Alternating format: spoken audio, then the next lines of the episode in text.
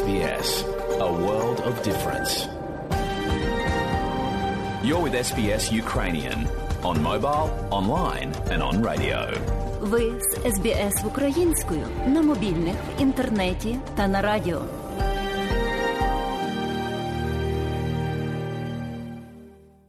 А далі, шановні друзі, у нашій україномовній радіопрограмі Вістки із рідних земель, з якими вас ознайомить сьогодні журналістка Людмила Павленко.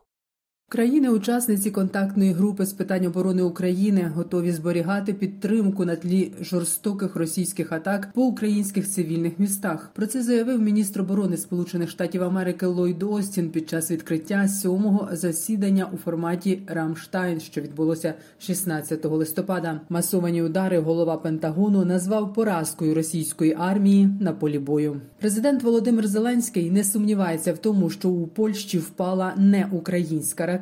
Про це він заявив на прес-конференції, наголосивши, що заслухав з цього приводу доповіді головнокомандувача збройних сил та командувача повітряних сил і не має жодних підстав сумніватися у цих доповідях. Президент наголосив на тому, що українських фахівців повинні допустити до місця трагедії для участі у розслідуванні. Нагадаю, 15 листопада на територію Польщі під час масованого ракетного обстрілу України також впала ракета. Міністерство закордонних справ країни підтвердило, що у місті Пшеводов пролунало два вибухи після влучання російської ракети, а згодом стало відомо про загибель двох людей. Москва свою причетність до цієї трагедії оперативно відкинула, при цьому підтверджуючи, що цілилися по об'єкту в Україні. Згодом президент Польщі Анджей Дуда виступив зі зверненням, в якому заявив, що ракета, яка вдарила по його країні, могла бути засобом української протиповітряної оборони. Тож, за його словами, доказів навмисного нападу на країну немає. Проте на заході наголошують, що навіть за таких обставин у цьому інциденті винна Росія, яка розв'язала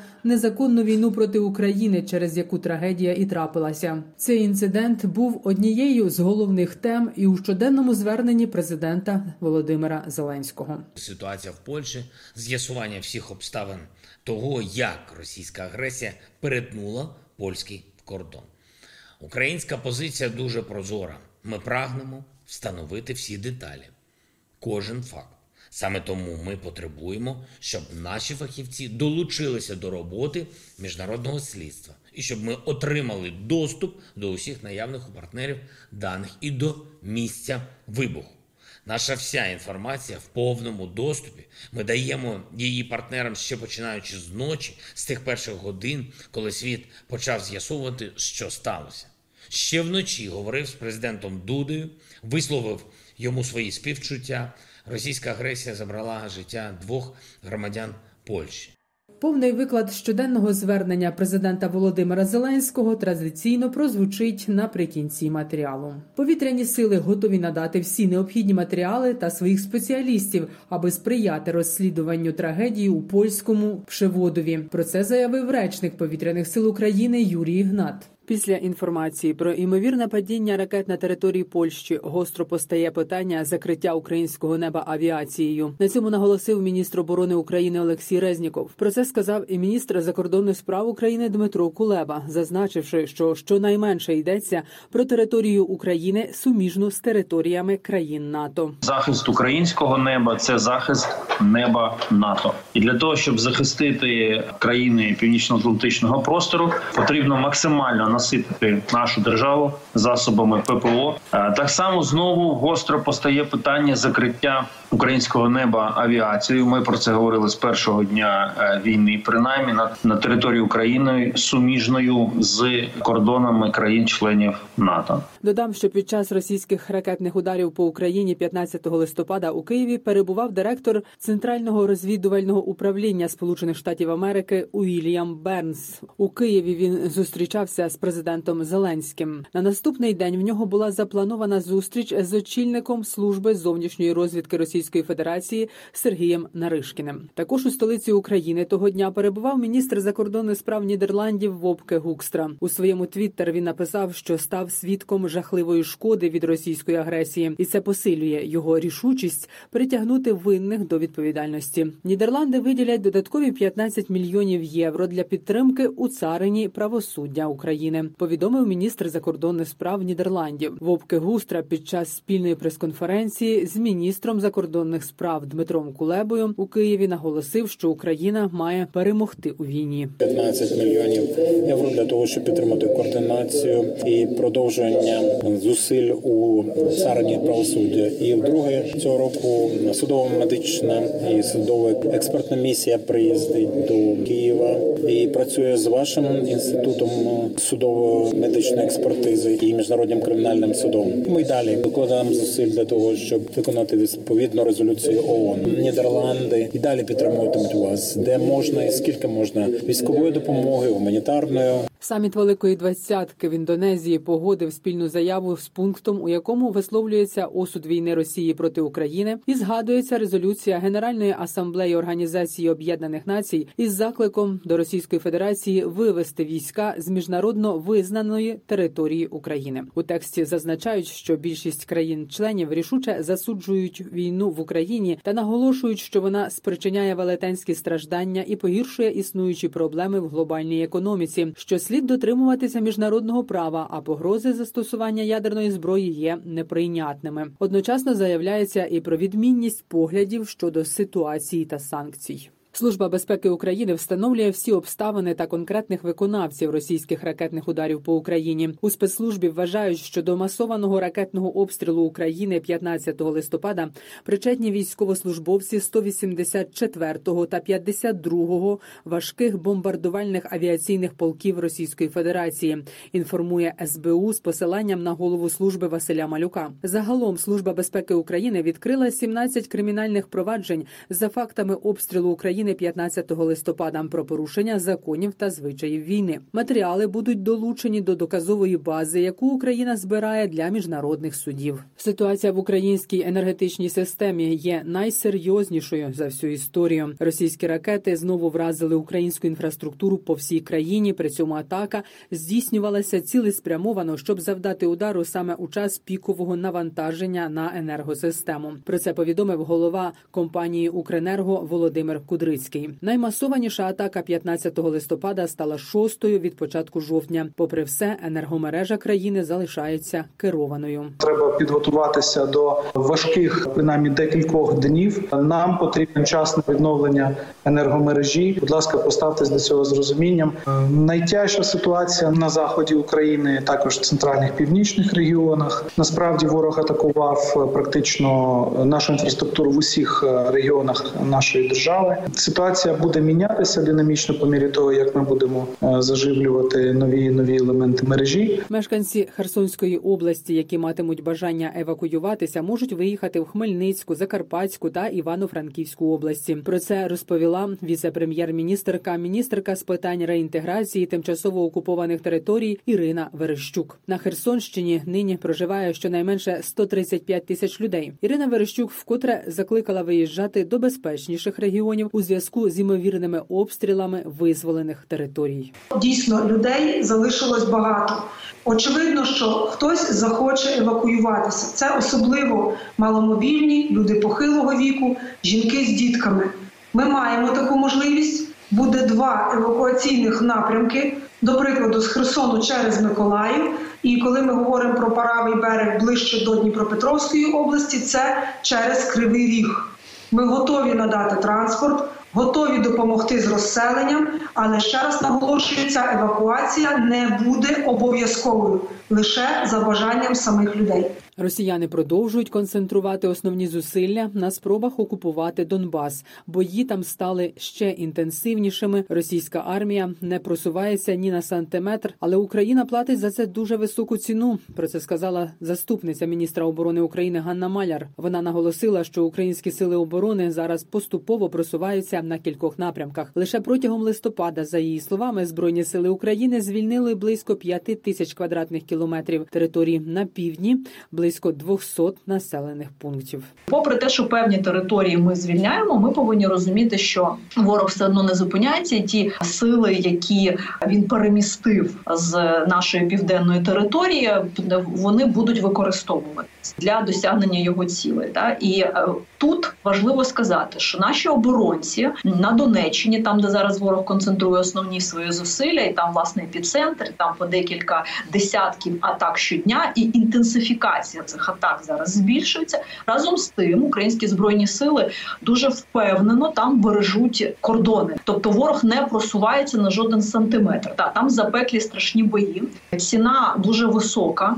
Е, цього, але ворог не просувається. Це дуже важливо. Українські військові мають успіхи у Луганській області на Сватівському та Кремінському напрямках, але поки не йдеться про деокупацію населених пунктів. Як розповів голова Луганської обласної військової адміністрації Сергій Гайдай, Україна наразі контролює близько 5% території Луганської області. В великих містах Луганщини місцеві жителі чують, що фронт наближається. Це говорить про те, що лінія фронту зміщується якраз в бік деокупації. Другий момент У нас є інформація, що тих чоловіків, які ще залишились після багатьох хвиль призовів мобілізації, зараз є можливість відкупитись, і це говорить вже про те, що настрої все ж таки панічно депресивні в російсько-окупаційних військ і вони готові трохи підзаробити, розуміючи, що все одно доведеться територію області залишати на дев'ятому місяці повномасштабного російського вторгнення в Україну. Резолюція ООН щодо репарацій, ухвалена днями, зможе запустити міжнародний компенсаційний механізм. Тепер країни, в яких знаходяться заарештовані активи агресора, зможуть дати старт міжнародному компенсаційному механізму. Вважають у міністерстві юстиції. Далі слухайте у повному викладі щоденне звернення президента України Володимира Зеленського за підсумками чергового дня війни. Бажаю здоров'я, шановні українці. Сьогодні був довгий і важкий день, і зараз ввечері вже здається, що події ранку були як мінімум вчора чи позавчора. Саміт в Індонезії взяв участь в сьогоднішній роботі лідерів. Потім чергове засідання ставки Верховного головнокомандувача, дуже детальне ситуація на фронті. А також військові представили всі наявні дані про влучання ракети по території Польщі. Усі, хто відповідає за ліквідацію наслідків російських ракетних ударів по Україні, доповіли щодо відновлювальних робіт. Відновлення не зупиняється ані на хвилину. У 18 областях і у Києві продовжуються аварійні та стабілізаційні відключення. Це мільйони споживачів. Робимо все, щоб повернути електрику і генерацію і постачання відбулася чергова зустріч оборонного Рамштайну. Ключове питання посилення нашої протиповітряної протиракетної оборони. Провів переговори з віце-президенткою Світового банку, яка опікується саме нашим регіоном. Обговорили проекти по відновленню нашої інфраструктури та соціальних об'єктів, роботу фонду відбудови нашої держави. Загальний обсяг проєктів про які йшлося сьогодні мільярди доларів, це те, що треба відбудовувати вже зараз, щоб гарантувати нормальне життя людей. Були доповіді щодо звільнення території Херсонщини. Робимо все, щоб якнайшвидше дати людям електрику, воду, зв'язок, фінансові та соціальні послуги, нормальну медицину. В Херсоні нарешті знову відкриваються аптеки. Запрацювала пошта, банки, люди отримують доступ до інтернету. Є вже 30 пунктів роздачі гуманітарної допомоги. Більш ніж 20 деокупованим населеним пунктам Херсонщини повернули електрику. Миколаївщина те саме. Повертаємо усе, що необхідно для нормального життя. Працюємо, щоб відновити водопостачання Миколаєву в Снігурівці, розпочата виплата пенсій. І я дякую всім, хто забезпечує відновлення, а особливо нашим саперам і рятувальникам. Завдяки їхній роботі можуть працювати безпечно всі інші. Ще раз повторюю усім. На деокупованій території, будь ласка, будьте дуже обережні. Росія хоче вбивати навіть після втечі з нашої землі, тому потрібно бути дуже уважним. Якщо ви побачите будь-який підозрілий предмет, повідомляйте рятувальникам і поліції. Якщо якусь будівлю ще не перевірили сапери, будь ласка, не заходьте туди самостійно. Якщо якусь дорогу ще не перевірили, будь ласка, оминайте її. Доповіді і повідомлення з Донеччини без змін, жорсткі бої продовжуються у тих же пунктах, що і раніше. Тримаємо позиції попри десятки атак. Звичайно, було багато міжнародної комунікації. Не про все зараз можна говорити. Захищаємо інтереси України, як завжди. Сьогодні професійний день тисяч наших людей, які виконують одну з найважливіших робіт, і це не тільки робота з інформування людей, день працівників радіо, телебачення і зв'язку. Це про тих, хто зміцнює демократію завжди, хто інтегрує суспільство інформаційно, емоційно та політично, хто об'єднує наші інтереси, наш біль, наші радощі, наші надії та прагнення, наші проблеми. Чим сильніше саме ця сфера в країні, тим сильніше там і демократія. Я щиро вітаю усіх, хто працює в цій сфері, кожного і кожного. Тих, хто робить телемарафон, і тих, хто працює на інших інформаційних майданчиках, і ведучих, і репортерів, і яких ми бачимо і чуємо, і студійних працівників, продюсерів, працівників редакцій, яких суспільство зазвичай не бачить і не чує, але без яких цієї галузі просто не було б. Дякую вам усім за вашу роботу для українців. Сьогодні було доволі тривале інтерв'ю. Провів ще офрек для журналістів, саме для працівників радіо і телебачення. І день ще не закінчується. Ще засідання Радбезу ООН щодо нової хвилі російського ракетного терору. Слідкуємо за заявами, працюємо з партнерами, захищаємо українські інтереси. Звичайно. Одне з головних питань на Радбезі ситуація в Польщі, з'ясування всіх обставин того, як російська агресія перетнула польський кордон. Українська позиція дуже прозора. Ми прагнемо встановити всі деталі, кожен факт. Саме тому ми потребуємо, щоб наші фахівці долучилися до роботи міжнародного слідства і щоб ми отримали доступ до усіх наявних у партнерів даних і до місця вибуху. Наша вся інформація в повному доступі. Ми даємо її партнерам ще починаючи з ночі, з тих перших годин, коли світ почав з'ясовувати, що сталося. Ще вночі говорив з президентом Дудою, висловив йому свої співчуття. Російська агресія забрала життя двох громадян Польщі. Я хочу, щоб ми всі зараз разом хвилиною мовчання вшанували пам'ять усіх, чиї життя забрала ця російська війна громадян України, громадян Польщі. Людмила Павленко для Радіо СБС. І далі нагадуємо, що україномовна програма Радіо СБС щодня подає вістки з рідних земель та огляд новин бюлетеня СБС Радіо. Заходьте на нашу веб-сторінку www.sbs.com.au і також на нашу сторінку у Фейсбуці. Ви можете слухати наші радіопрограми також і через мобільні додатки App і Google Play. Слухайте Радіо СБС сьогодні і завжди.